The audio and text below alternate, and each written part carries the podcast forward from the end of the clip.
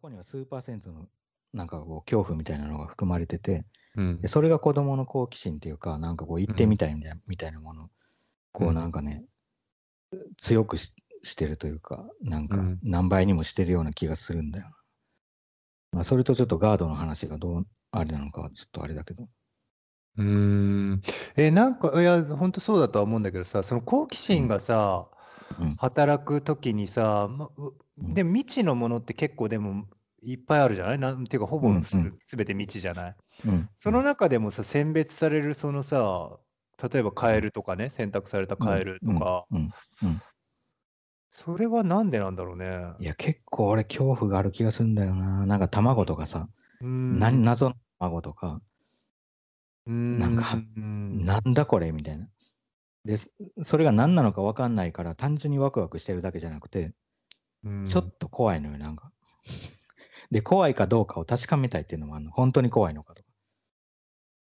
うんっ。ていう気がするんだよね。なんか、うん。そういうものに関しては。なんか未知のものに関してはさ。まあ今でもそうだと思うけど、もちろん、その、知らないものだけど、全然怖くないよ、みたいな。とかさ、あの、それは全然危険性がないよって断言 できるようなものなんてほとんどないから、うんどこかしらさ、未知のものに関しては、まあ恐怖も感じつつ、うん。それがなんか好奇心をこうなんかつついてくるっていうか、逆に言うと。まあそんなこと言ったら単純に一言で言うと怖いもの見たさみたいになっちゃうのかもしれないけど。そのさ、怖いもの見たさってもちろんあるとは思うんだけど、その例えばなんかその、何でもいいけどさ、カエルっていうものが分かんないとしてさ、例えば何でもいいけどさ、えー今の政治が分かんないみたいのがあるとしてね、例えばだけど、うんそうそういう、なんつうの、分かんないで言ったらさ、いっぱいあるじゃん。例えば、なんだろうね、パン、あんパンあんパンの出来方が分かんないとかさ、なんでもいいんだけど、なんか、いや、でも言ってる意味わかるんだよ。そのカエルの、例えば卵を見たときに、自分が感じる恐怖みたいなものもわかるんだけど、その恐怖っていうものが、なんかさう、やっぱり自分と関連している何かな気はするのね。例えば、その、なんつううん。の、全く関係ないもので分かんないことっていっぱいあるけど、それってやっぱりどっか自分の、自分と関係があるないみたいなものの何らかの線引きがあって、なんでか知んないけど、カエルみたいなものは自分と関連づいちゃってる。それがなんでなのかな？関連づいちゃってるのかな？おわかんないけど、うん。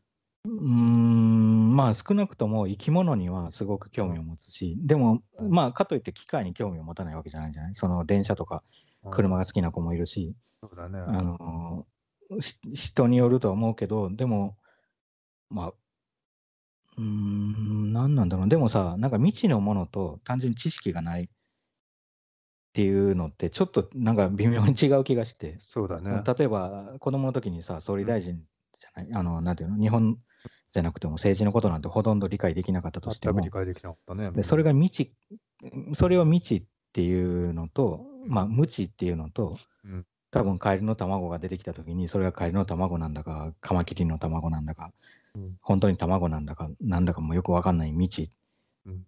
を感じる感覚っていうのはなんかちょっと違うような気がして。うん。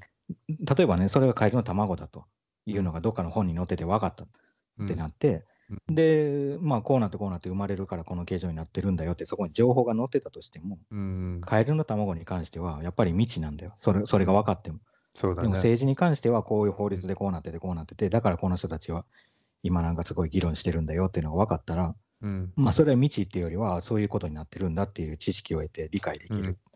うん。だからそこはね、なんかちょっと違うような気がして、うんまあだからどっちかというと子供が 心を惹かれるのはなんかそういう、なんか知識で補えない未知みたいな、あの知識を知ったところで未知が埋まらないようなものっていうかさ、うんにはなんか興味をそそられる気がするけどね。で、なんかそれをいつの間にかみんなんか忘れちゃう人もいるかもしれないけど、結局のところ大人になったって未知じゃない、その、カエルの卵は。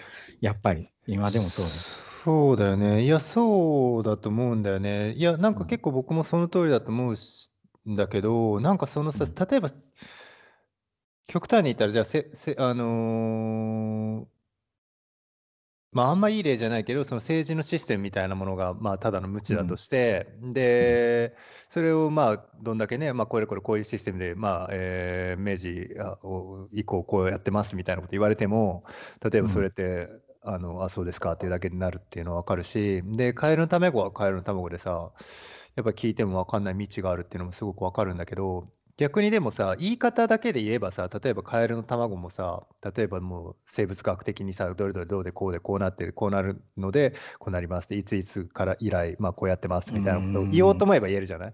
で逆に例えば政治システム自体も例えばもうちょっとさまあちょっと視点だけ変えるとだけどちょっと強引な言い方だけどすごいそのもうちょっと人間のドロドロしたダイナミズムみたいなものをある種もう生き物みたいな形の政治システムと捉えて未知的なことっていうこともできるじゃない、うん、言える。けど、うん。そこで絶対的に違うのは、うん。やっぱり政治っていうのは、その理論的なものじゃない、絶対的に。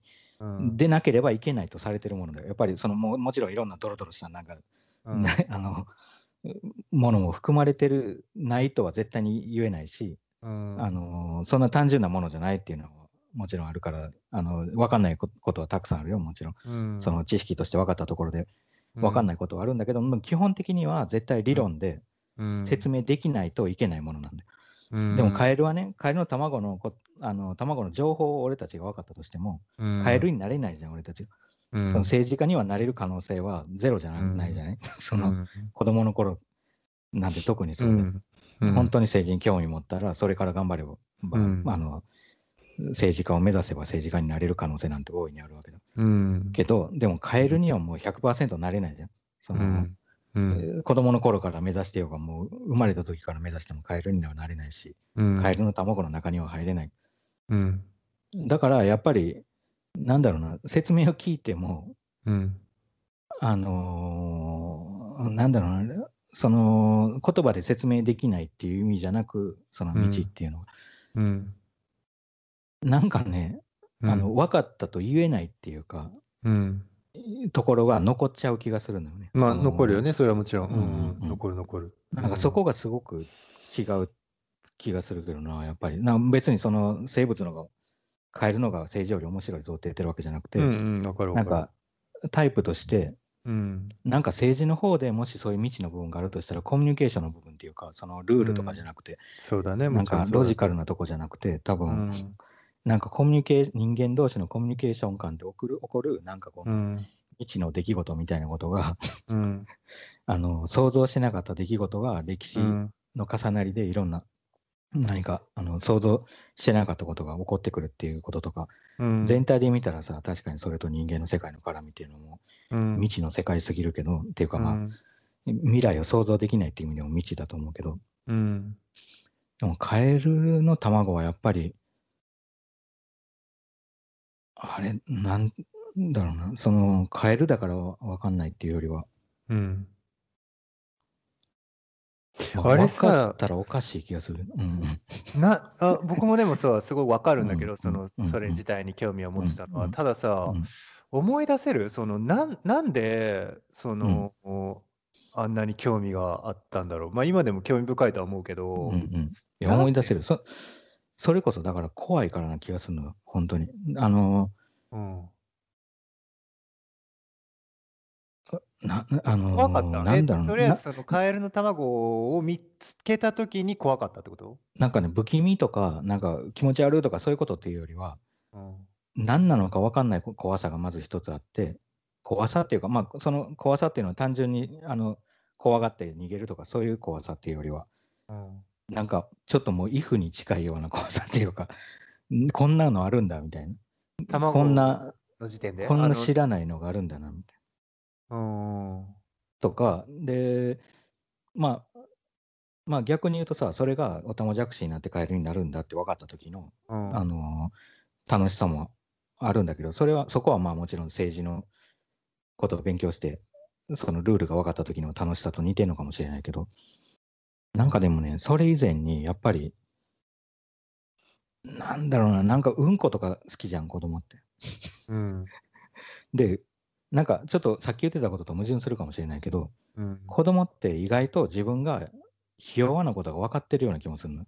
うん。で、一瞬にして命が失われるような感覚を意外と大人より分かってるような気もしなくもなうん。くて、とすると、そのカエルの卵がね、もし何かものすごい有毒だ、有毒な何かだった時にさ、まあその辺に生えてるキノコとかもそうかもしれないし、花とか植物とか、うん。それを口に入ったりとか、あるいは噛まれたりとか、何かが起こった時に自分にそういう何か絶望的な何かが起こりうるっていうさ、うん。まあ、具体的にそあのそうなるんじゃねえかとか想像してたとか想像できてたねとか思わないけどうん。なんかねなんか死の感じっていうのが死の感じっていうかなんていうのかな。なんかなんか体が侵されるような何かあの、うん。健康化というかうん。命が侵されるような状態をうん。なんか想定してて、でその恐怖みたいなのがあって山とか、あのー動物とか、あのーそれはもう電車とかもそうかもしれないけどなんかねその恐怖が 恐怖にちむしろ近づいていってしまうっていうよくわからない。といえばよくわからない。なんか矛盾してるけど何かがある気がするんだよな。恐怖に向かっていっちゃうみたいな。うん。何なんだろうな。なんか怖い方に行っちゃうっていうかさ、夜の山に行ってみたくなるとか、それって単純に夜の山を知らないからっていうことじゃなくて、なんとなく、なんかそこが、なんか命の危険さえありそうな何か、そういう存在なんじゃないかって感覚的に何か感じてて、で、それがむしろそっちに向かわせちゃうっていう、なんか、あれ、それ何なんだろうな。なんか、ちょっと説明しきれないけど、なんかそういうのある気が、なんかなんかと言いまくりなんだけど、なんかある気がしない、それ。いやいや、すごいあると思うし、考えてるんだけど、なんかね、僕の感覚、僕の個人的な感覚だと、なんかね、今言ってることすごい僕もわかるし、そういう感じあるなと思って聞いてるんだけど、なんかね、僕の中でちょっとはっきりしてないのがね、なんかその惹かれる何かっていうものがあって、例えば今、いえー例えば恐怖に惹かれてしまう感覚っていうワワードがあるとしたときに、うん。なんかね、恐怖もわかるし、惹かれるのもわかるし、そういった感覚があるのもわかってるんだけど、うん。なんかね、ちょっとね、違和感はあんだよな。なんか僕の、あくまで僕の感覚だけど、なんかね、惹かれた先に恐怖があるっていう感じはしてないんだよね、僕の中では。だからゴールが恐怖って感じはしてなくて、いや、もちろんもちろん、ゴールがな恐怖なんじゃないよ。あ、もちろんもちろんそうだ。うん恐怖を見たいわけじゃないの。だそうなんだよね。恐怖はただの予感なの。で、行き着くところは別に楽しいんだよ。その、うん楽しみたいの、むしろ。その、恐怖を味わいたいとか、うん、怖いから怖いもの見見た見てやろうとかっていうことじゃなくて、うんうんまあ恐怖というよりは不安なのかもね。不安かもだから。そうだよね。なんかそこら不安な辺すごくさ、そうだよね。なんか精査がすごくあるよね。で、僕がさっきからすごく違和感というか、なんか難しいなと思ってるのは、今僕も不安って言ってちょっと分かったんだけど、でもね、多分ね、恐怖も混じってくるんだよね。そこのうん恐怖と不安の混じり具合が結構複雑なんじゃないかなと思って、それが結構、そうそうそう。あんのかなそう思うし、うん今うん。ちょっと聞いてて思ったのが、うんうん、ごめん、遮っちゃって。あのー。もちろんもちろん、うん、いいよいいよ全然。うん。なんかね、うん。子供ってさ、これもただの妄想妄想だけど、うん子供ってなんかこう、生まれてからさ、そんなに時間が大人よりは経ってないじゃない？うん。まあ10歳だったら10年しか経ってないし、うん。5歳だったら5年しか経ってない。うん。ん ?6 年違う。う。ん。5年か10年かうん。ぐらいしか経ってないうんから、なんとなく、なんか引き返せるんじゃないかって思ってるような気がしなするんだよ。どこに？カウント。10歳な、じ今はさ、あの、普通なら1、2、うん。まあ0、1、2、3、4、うん。5、6、7、8、9、10ってなって10歳になったじゃない？うん。それを9、8、7、6、5、4、3、2、1、0って、あ逆逆戻りできるっていう？そうそう、逆にもう一回戻れるんじゃないかと思う、いうような感覚があって、うん。まあ、その逆に戻った時にどうなるかっていうと、もしかして死んじゃうのかもしれないっていう意味かもしれない。消滅するっていうかさ、うんうん。この世からいなくなってしまうっていうことなのかもしれないけど、ただその、なんか生まれてから時間が経ってないせいで、うん。なんかね、その生と死、生きてることと死んでることの距離がうん。今ほどはないような気がする。なんか、あの大人になってからほどはっていうか、今さ、死ぬとなるとさ、うん。うわ、死ぬんかみたいな、なんかすごい衝撃じゃん、なんか。すごい距離があるっていうか、あの本うん本来だ、本現実は違うよ。現実はもう一緒にして、なんか、うん。あの人間なんて何かが起こっても、うん。命が失われることなんてあっけないうん。出来事でも起こっちゃうかもしれないけどさ。うん。でも気持ちとしては、やっぱりそんなになんか、もう明日しまあ明日死ぬかもなと思ってるのとちょっと違うか。なんか、その、死に対してそこまでなんかこう、うん。あの、近くに感じきれてないというか、うんうん。っていう部分もあると思うけど、うん。なんか子供の時は自然になんかその、まあ、性に対してももしかして何も感じてないのかもしれないけど、うん。そのせいで性も死もなんか結構混ざっちゃってるような気がする。うん。さっきのその引き返せるって言ったのは、うん。それなんか両面に引き返せるっていうか、進むこともできるし、戻ることもできるみたいな、っうん。ていう感覚があって、だから例えば、その暗夜の山に向かっちゃうとかっていうこととかも、うん。なんか別にそこでなん今それをやるとさ、もう自殺かよみたいな、なんかもう死を覚悟して、なんかもうん。う、もうそういう気持ちでいかないとっていうぐらいの感じじゃん。っていう人しかそんなとこに行かないよみたいなうん。ぐらいの感じかもしれないけど、子供の時はそんな感じじゃなくて、もううんただただなんかそんな、あの、どっちに転ぶかわかんないけどっていうぐらいの感じで、うん。まあ、引き返したり進んだりっていうか、うん。まだ、まだ引き返したり進んだりできるような何かがあったような気がするんだよな。なんとなく、なんとなくだけど。まあ実際はそんな若返るとかっていう意味じゃなくてね、その、うんうんその頃だったら若返れたんじゃないかとかそういうことじゃなくて、うんうんうんうんまあなんかよくわかんない説明だけど、なんか、いや、わかるよ。うんうん。なんかでも多分まださ、本当に生とか死とかがさ、名指せられてないというか、名付けられてないさ、ものとしてあって、なんか本当にその、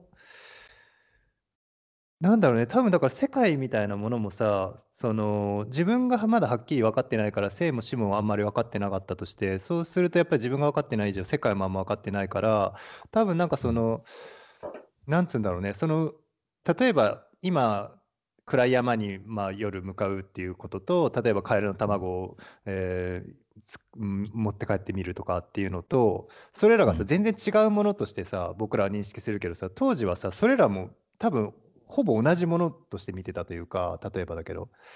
うん、だからカエルの卵を見つけて何これってなって例えば秋ガラスを持って帰って、えー水入れてで持って帰るとかっていうことと暗い山に何かが見えてそれを何あれって言って暗い夜夜に山に入ってっちゃうっていうことがそんなに違わないことだったのかなっていう気はするね。なんかそういう意味で、確かにその生とか死とかそういったものがちょっとまだなんて言うんだろう、混濁しているような何かだったのかなっていう気はちょっとするけど、ちょっとでも違うかな、どうなんだろう。なんか生とか死とかっうんていうより、なんかもっとなんかあれだよね、混濁してる何かだよね、すごくね。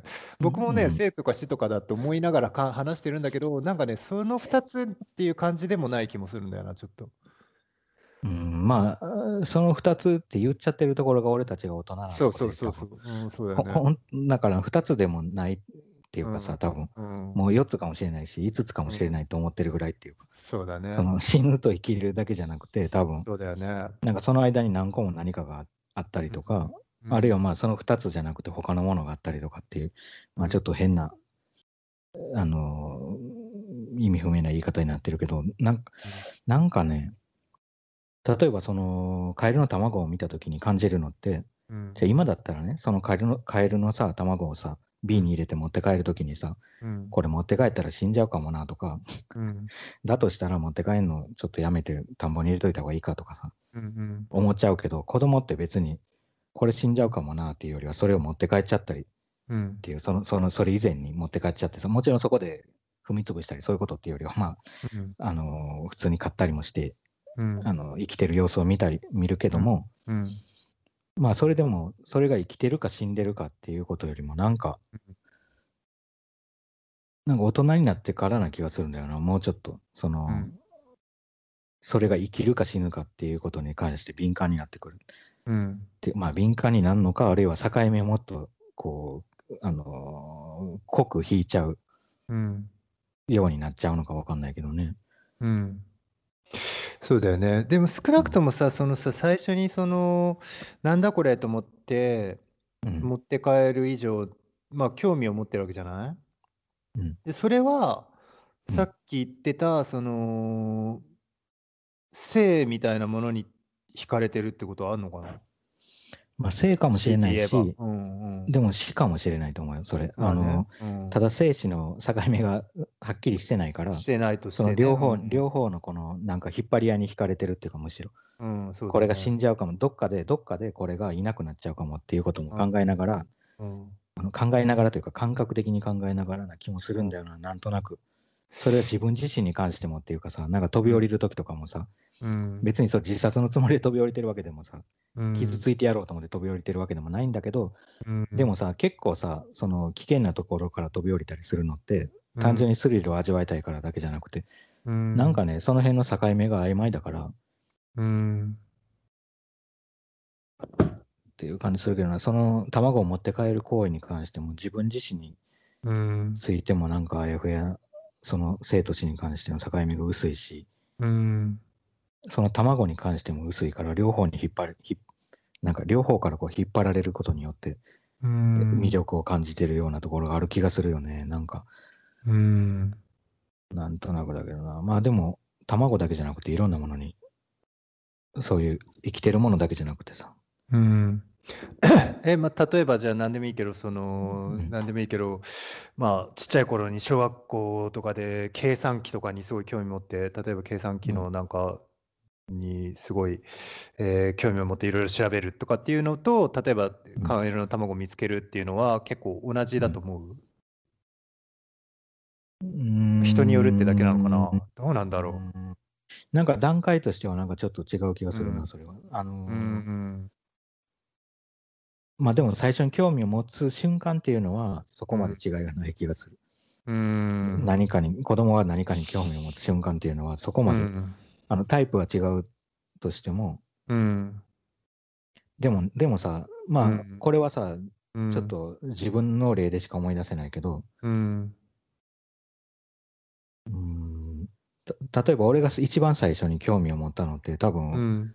あの落書きするっていうか絵を描くことなんだけど、これあのもうなんかうん一番最初に思い出せるのってそういう記憶しかないっていうかうん。その紙に何か書いてるみたいな記憶なんだけどさ、うん。別にそれであのだからこそ美術の世界に関わりましたとか言いたいわけじゃなくてうん。あのあのでもさその時の感覚って別にさ美術をやろうとかさうん。画家になってやろうとかなんかそういうことじゃなくてうん。ただただそうしたかっただけっていうかさそのうん。多分何かを持って書いた時に、うん。紙にその鉛筆の粉が擦れて何かが現れるっていううん。ことがうん。あの魅力的だったんだろうなと思う思うは想像するんだけど、そうだね。うん。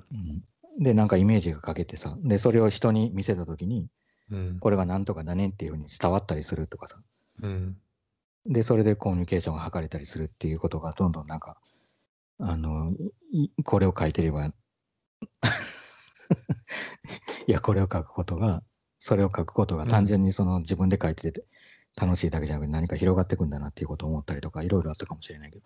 でもなんかうん。その、さっきのさ虫の卵を持って帰るっていうのはうん。やっぱりその鉛筆を持って紙に書いた時に鉛筆の粉がついたっていう時のうん。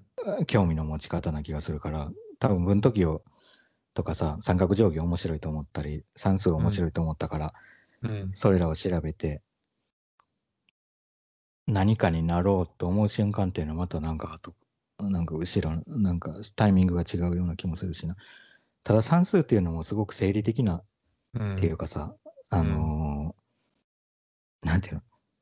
一見全てが理屈に合ってることをなんか教えられてるようで。うん。実はさもうあのあなんかいろんなことを数字に置き換えてる段階でさむちゃくちゃ不思議じゃん、そうだね。だからあれに興味を持つっていうのはすごいよくわかるの,、あのうん。子供子供だったとしても。うん。だからそこまで確かに興味を持つ瞬間っていうのは違わないかもね。なんかそのうんさっき、卵の話だから生と死みたいな話になったけどうん。まあ数字に興味を持つとなるとどうなんだろうなそれは。やっぱりそのズレかな？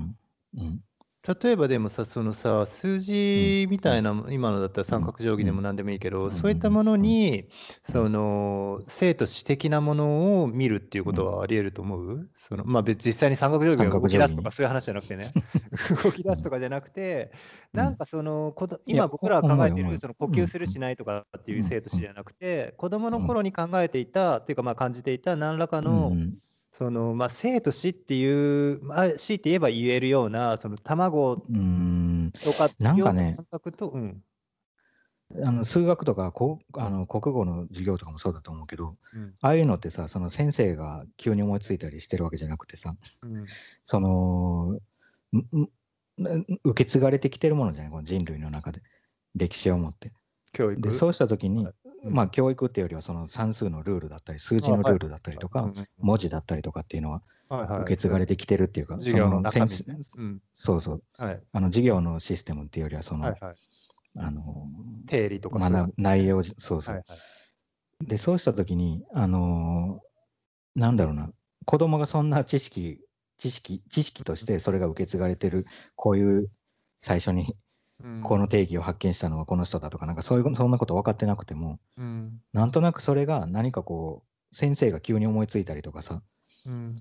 あの、ん元からある何かだったりっていうことじゃなくて、うん。なんかそれがあそれがそこに現れてるからには、うん。なんか誰かが、こう、すごい昔の誰かというか、自分から距離が離れてる、時間軸的に距離が離れてる誰かがそれを思いついて、思いついたというか研究して、うん。あのーまず何かが現れて、それを改良しながら今に至ってるっていうのを感覚的にうん。なんかわかる気がするんだよ。その、うんなんていうのかな。なんだろうな。なんだろうな。んまずなんでかって思うもんね。その、なんでこれをやってんのかと。1たす1みたいな。うん。で、そのなんでこれが1なのかと。うん。なんで、なんでこの1人と1つは違うのかとか。いろんな不思議さがじそこにはあって。うん。で、それが、なんかひ一つの性のことじゃなくて、うん。あのーその具体的に目の前にあるカエルのうん。性とかさ、自分自身の個人の性とか死じゃなくて、うん。なんかいろんな人の生と死が繰り返されて、今そこにあるんだなっていう感覚になんないかね。言葉とか、文字とか、あうんの数字とかっていうものに関して。なるほどね。それをまあ、世に生み出したとか磨き上げてきた人たちの人生みたいなものをを背景に見るってこと？まあ、人生っていうよりは、うんなまあなんか、人生を背景に見るっていうのとまた違う気がするな。なんかその、うんなんていうのかな。えっと、なんていうのかな。なんだろうな。なんだろうな。例えばピラミッドを見たときに、はい。あの、別に、別にさ、そこにクフ王の人生みたいなのが見えるとかじゃなくて、うん。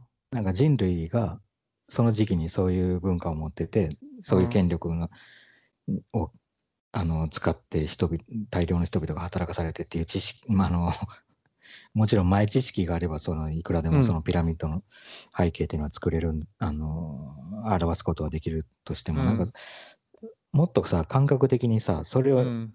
を人が作って、今自分がうん人間が学んでるってこと、うん。人間が作ったけど、少なくとも目の前にいるこの先生が作ったわけじゃないとかさ、うん。お父さんとかお母さんが作ったわけじゃないっていうのはわかるじゃん。多分うん。うん。だからそれがすごい長い時間の何か人間の性の繰り返しで、うん。あの死と生の繰り返しで、うん。生と死の繰り返しで、ここにあるんだなっていう感覚ってなんかある気がするんだけどね。だからちょっと重いっていうか、うん。もし国語とか算数が嫌いになる人がいたら、うん。なんかその重さがうん。なんか関係してるとか、ないかな？重さが嫌だってこと？まあなんかこんなに積み重なった何かっていうのをうん。今自分が勉強することに関してちょっと重荷に感じるみたいうんな人とか。まあそんな人いないか。いや、うん、なんかさ、僕がちょっと頭にあんのはさ、いや、それはそれ結構面白いなと思ってるんだけど、なんかね、うん僕ちょっと多分違うところから違う角度から言うと、うんなんかその、ああ、でもそっか、その、うんん、生まあでと死って言う。と難しいね。いや、難しいね。生と死って言うと難しいね。ただなんかね、でも言ってる意味わかる。その、まあ要するに今、その背景にその 過去の偉人たちがっていうわけじゃなくて、でもなんかでもうん。今見え、目に見え、自分の目に見えているもの以上の何かがあるんだっていうのをう感。じることっていうんのがあるじゃない？そう、そうだね。うん。それ。が、そうだようん。ね。それが、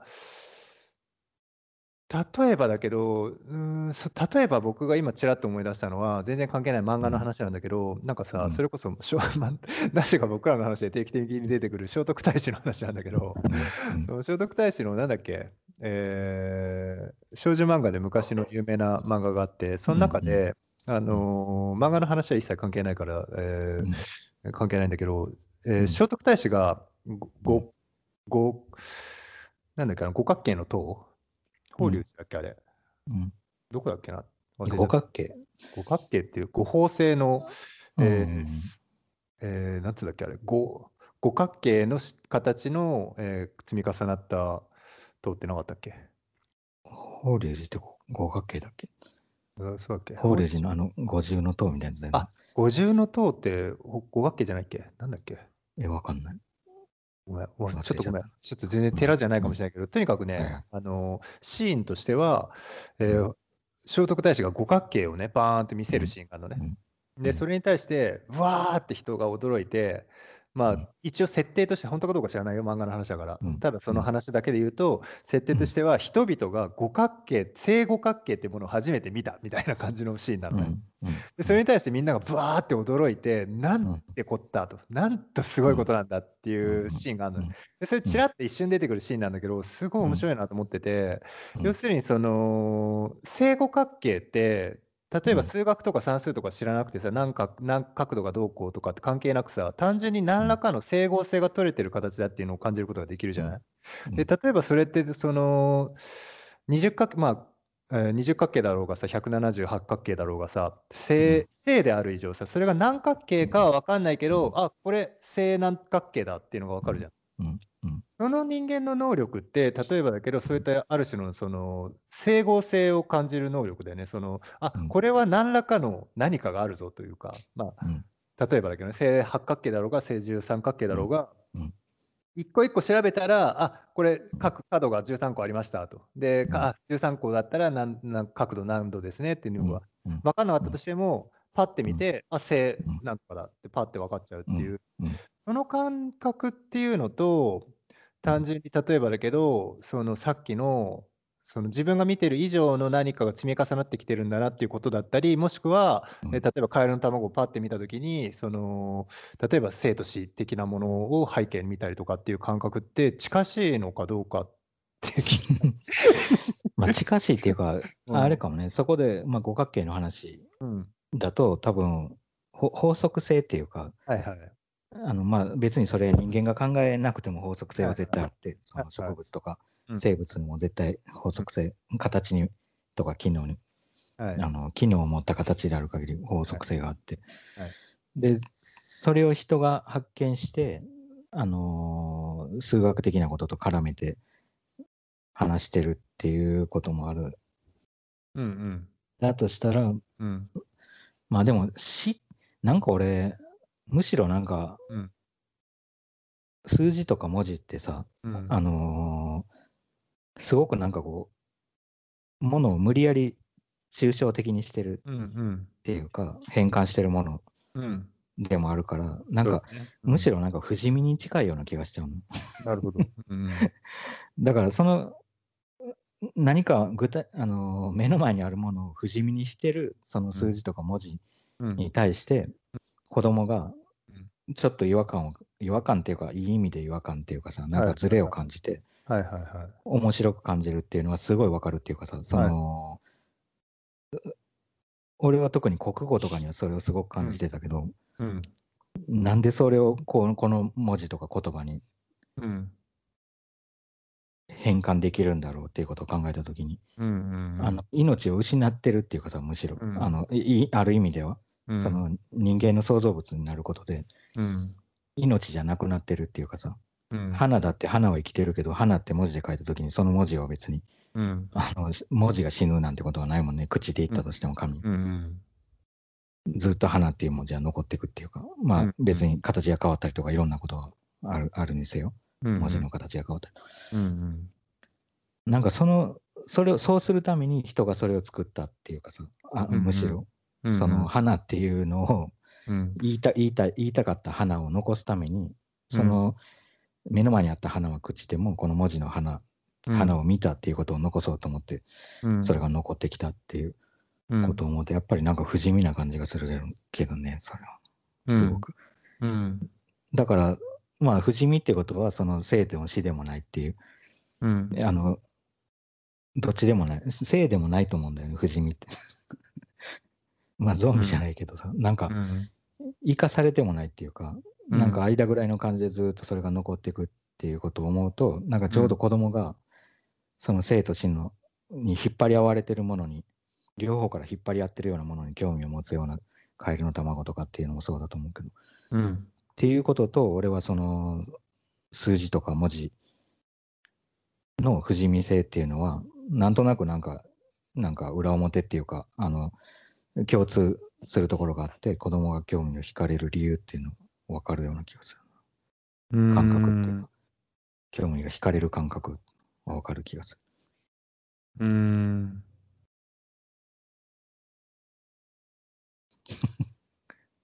うん。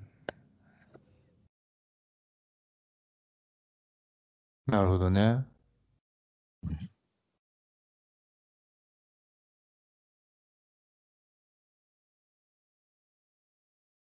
うん。まあでも、なんなんだろうな。うん。まあ多分絵とかもそうだったんだよね。その絵とかもそうだから、うん。あのー目の前の牛を描いてて、牛が死んでもその絵が残るっていううん。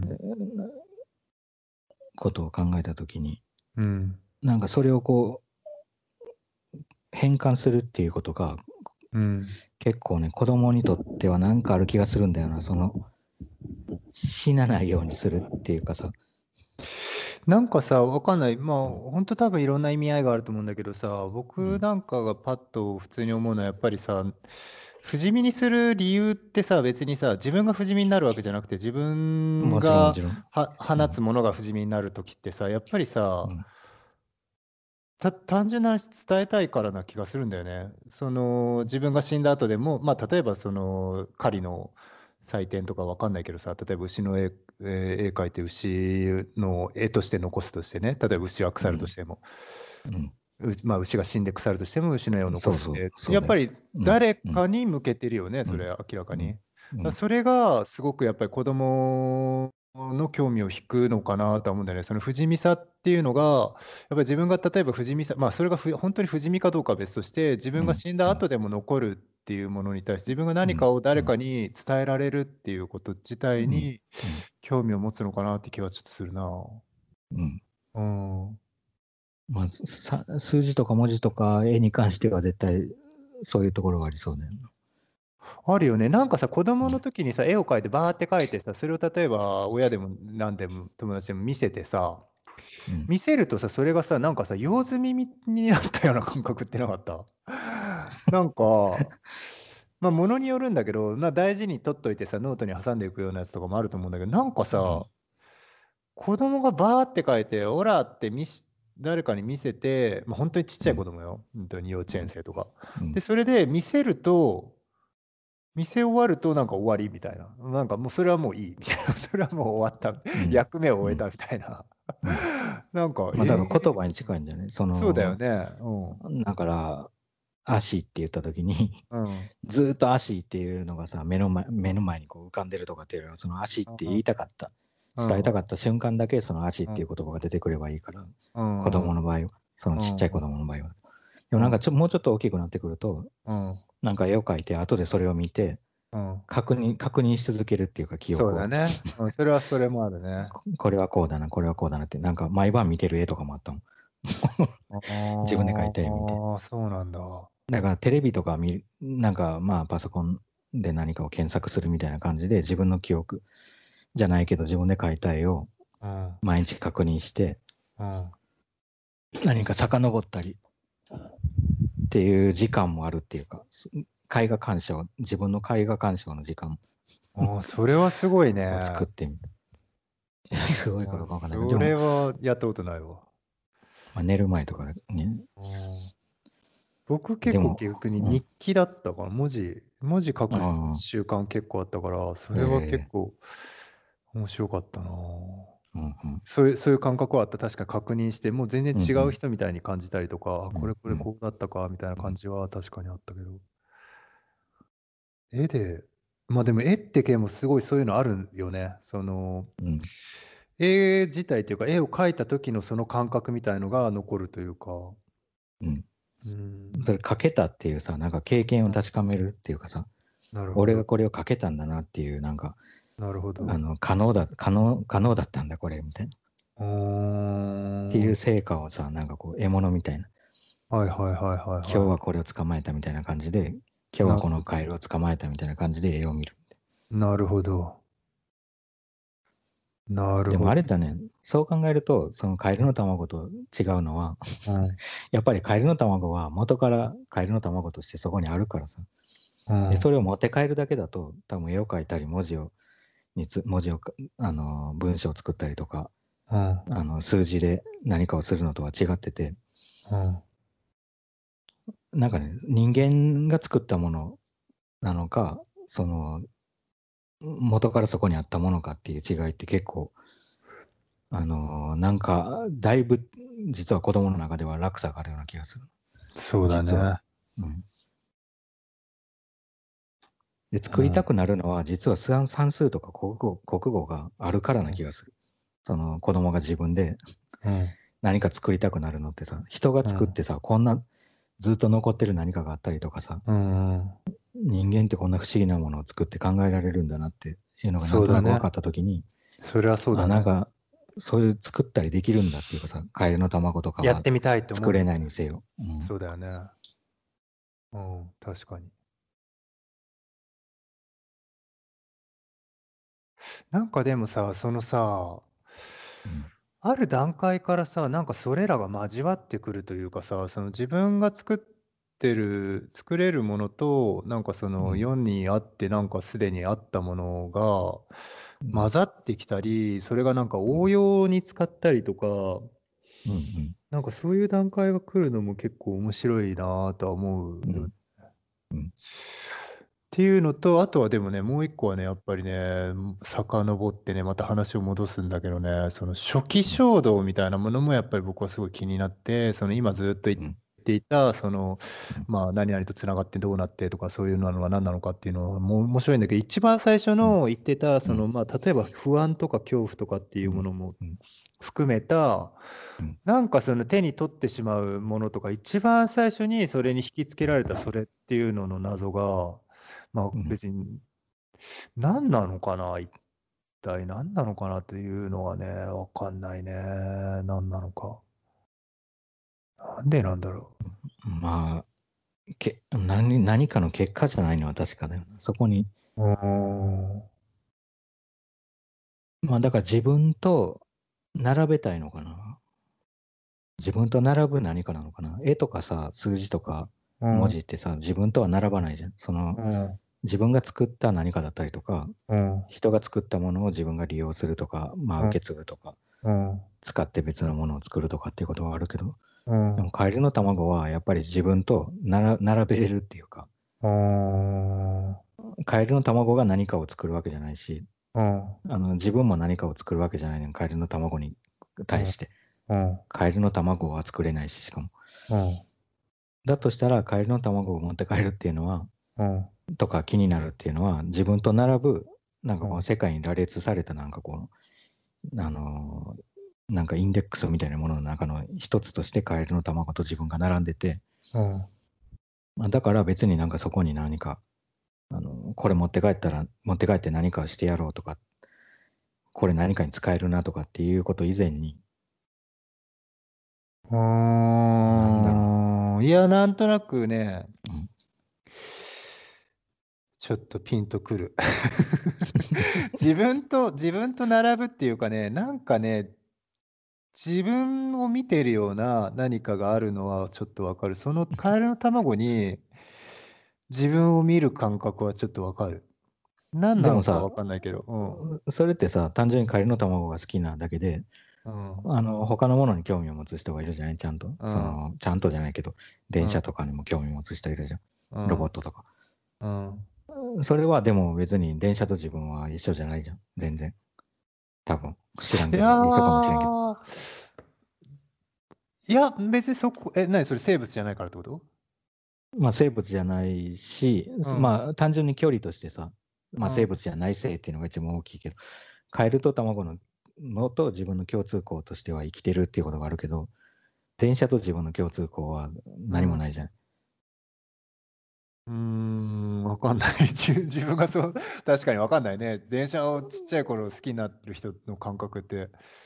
うん。そうでもなんかそこがなんかカエルの卵に興味を持つのと電車に興味を持つっていうのは、うん、俺はそこまで差がないと思ってて、そのなるほどね。うなんでかっていうと、多分さっき話したみたいに、生と死のこの分かれ目みたいなのがはっきりしてないから、うん電車がし生きてるか死んでるかっていうのも、多分あそんなに気にしてないうん気がする。わかるわかる。うんうんまあ、電車じゃなくても壁でも何でもいいんだけど、そのいやありえるありえる石石ころでも何でもいいけど、うんそういうのが生きてないっていううんことをそんなに確認してないっていうか、あの境目を作ってない気がするから、いやっぱりそういうものに。にも興味持つんだよね、絶対。その、瓶とかさ、よくわかんないけど、うん。瓶とかなんか、なんかの瓶と瓶が転がってたり、やたらと気になったりとか気、になるね。缶とかさ、空き瓶とかってすごい気になるよね。気になったうんちっちゃい子、今気にならないけど、そんなに。まあ、なんかね、そのさっき言ってたその自分、うーん、自分と似ているっていう感覚が僕的にはやっぱりさっきちょっと自分を見るようなもう感覚ってあったけど、それ自分を見てるっていうよりなんかね、まあ何らかの形での親しみだと思ってんのね。親しみ的なものを自分にかんな、まあ身近なかん何かっていうか、その親しみみたいなものがちょっとね、恐怖とか不安をね、ちょっと内包してるんだよな。このなんかね、親しみっていう感覚と不安っていう感覚と恐怖みたいな感覚はね、ちょっとね、混ざってるんだよな。僕の中では。何かそこに。その混沌とした感じがね、あるんだよな。そのカエルの卵を例えば見てるときにね。うんとか、さ、カエルのカエルの卵とかはさ、少なくとも見えてるけど、うん。例えばさ、よくわかんない隙間に手を突っ込んでみるとかさ、ああ、見えてなくても、るほどね。はいはいはいはい。なんかあの感覚とかはなんだろうな。なんか、かといってそこにさ、何かあるとも思ってないし、ないとも思ってないじゃん、多分。いや、すごいその通りで、うんいや、ほんとそう、掘ってみるとかもね、そうなんだけど、うん。な何がどうとかじゃなくて、なぜこうちょっと掘ここを掘掘らなきゃいけないうん何かとしてうん掘ってみるみたいな。いや、そういうのあるよね。そうなんだよな。そうだね。だからといってさ、それ、む無駄無駄なことってもう言い切れないっていうかさ、なんか、そんな穴掘っても今となってはそれは完全に無駄なことだよとも言い切れないっていうか、なんかね、必然性があって腕突っ込んだりしてんだよ。えわかんないけどさ。いや、そうそうだと思う、そうだと思う。うんいや、なんかね、本当やったことないのにルーティンみたいな感覚で腕突っ込んでる気がするんだよな。その、生活になってるさ、繰り返してることってさ、まあ当たり前みたいにやってる。いまあやってるというか、まあそれが身についていくとかさ、歯磨きするとか、風呂入るとか、布団に入って寝るとかっていうのはあるけど、うんそこに腕突っ込むときも別にさ、あの、そんな不自然な行為として腕突っ込んでないっていうか、うん。普通に腕突っ込むっていうか、うん。なんかその普通にやる行為がさ、ルーティンの中に入ってない行為なのに普通っていうのはすごく大人だと起こり起こりにくいことっていうか、な気がするんだよね。決めなうん決めてないっていうかさ、うん。決めてないのにルーティン予定してないっていうかね。予定してないっていうのはああるね。のルーティン、ルーティンっていうのは決めなくてもできることっていうかさ、あるああ、そういう意味でのね。はいはい。オートマティックにね。うん。そうそう、繰り返してるから身について、まあ、自然にもう反射的に行っちゃうことっていう意味。で、で、穴に突っ込むのは初めてなのに、うん。なんかその、特別予定してやるようなことじゃないかのように腕が突っ込んじゃうっていうかさ、あるよね。ごく自然な形。あれ？って、なんでなんだろうね。うん、だから何かがでもし、その感覚をさ、しこれ、これむちゃくちゃだけど、知ってるような気がするんだよ。あ そこに初めてだから突っ込んでみようっていうよりは、なんかそれを知っててう、んうんうんまあそうなんでかわかんないけね。で、また腕突っ込んでみようってなんでかわかんないけどなってるっていうか。知った気になってるだけかもしれないけどね。で、びっくりするだけかもしれない。その中に蛇とかがいて。うーん。うーん。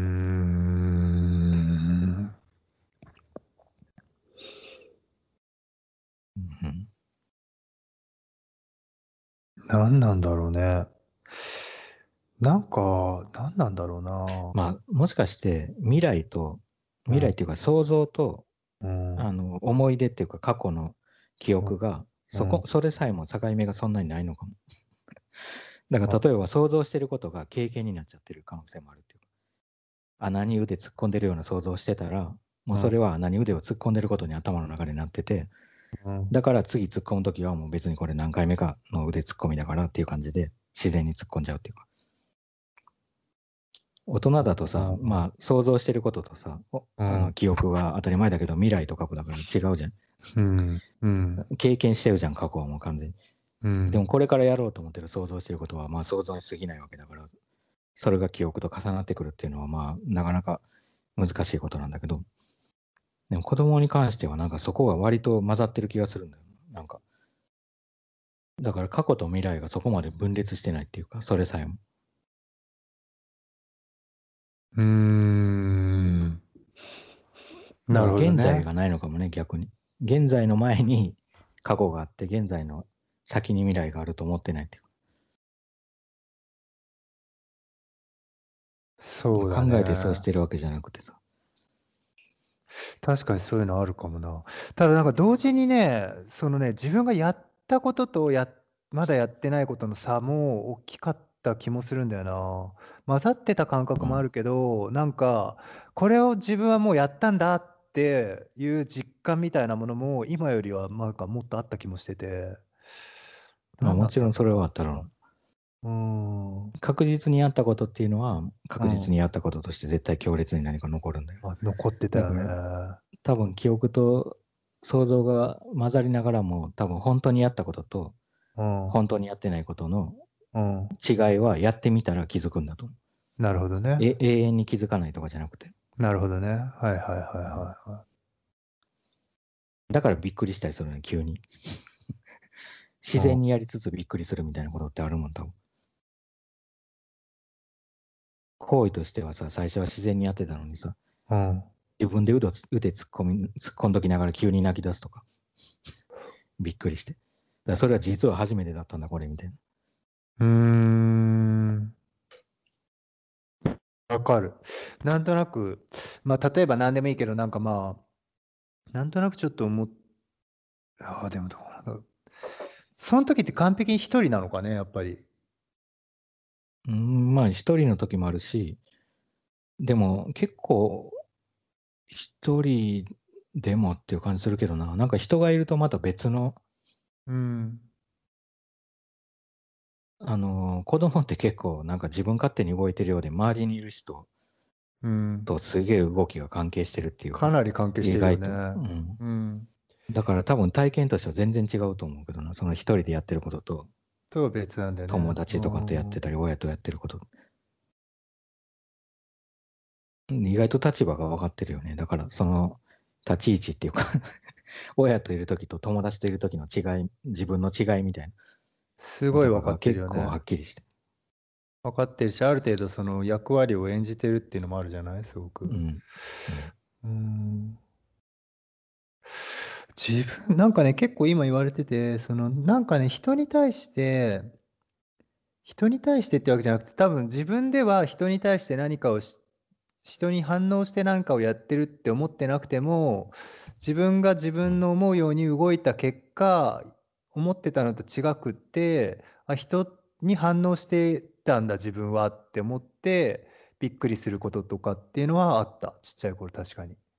だなんかね、一人でやって一人で驚く驚くのはすごくね、分かるんだけど、泣き出した経験とかあるかなと思って今考えてたんだよな。一人でやって、一人で泣いたり。結構あるよ。なんか泥の中に足突っ込んでみたら抜けなくなったとか。ああ、そういうことね。そういうのは、確かでもさにそうか。、それもさ、別あに、それ初めてだからどうなるか分かんないぞみたいな覚悟してるわけじゃなくて、あなんとなくやったような気になってて足突っ込んでて、はいはい。失敗、まあ、現現実から言うと失敗なん失敗になっちゃうけど、あ結果としてはそうなるっていうのは結構あると思うんだよ。だから多分、だからこそなんかそこが曖昧な気がするんだよな。想像と、想像と経験の。うんまあただ、現実のその衝撃を受けた時にさ、やっぱりこれやったことなかったし、うん やったらこうなるんだなっていうのがはっきりこう刻まれるっていうか、それまでは多分やったかやってないかが結構ちょっとだけ曖昧な感じでやっちゃってる気がするけどね、いろんなこと。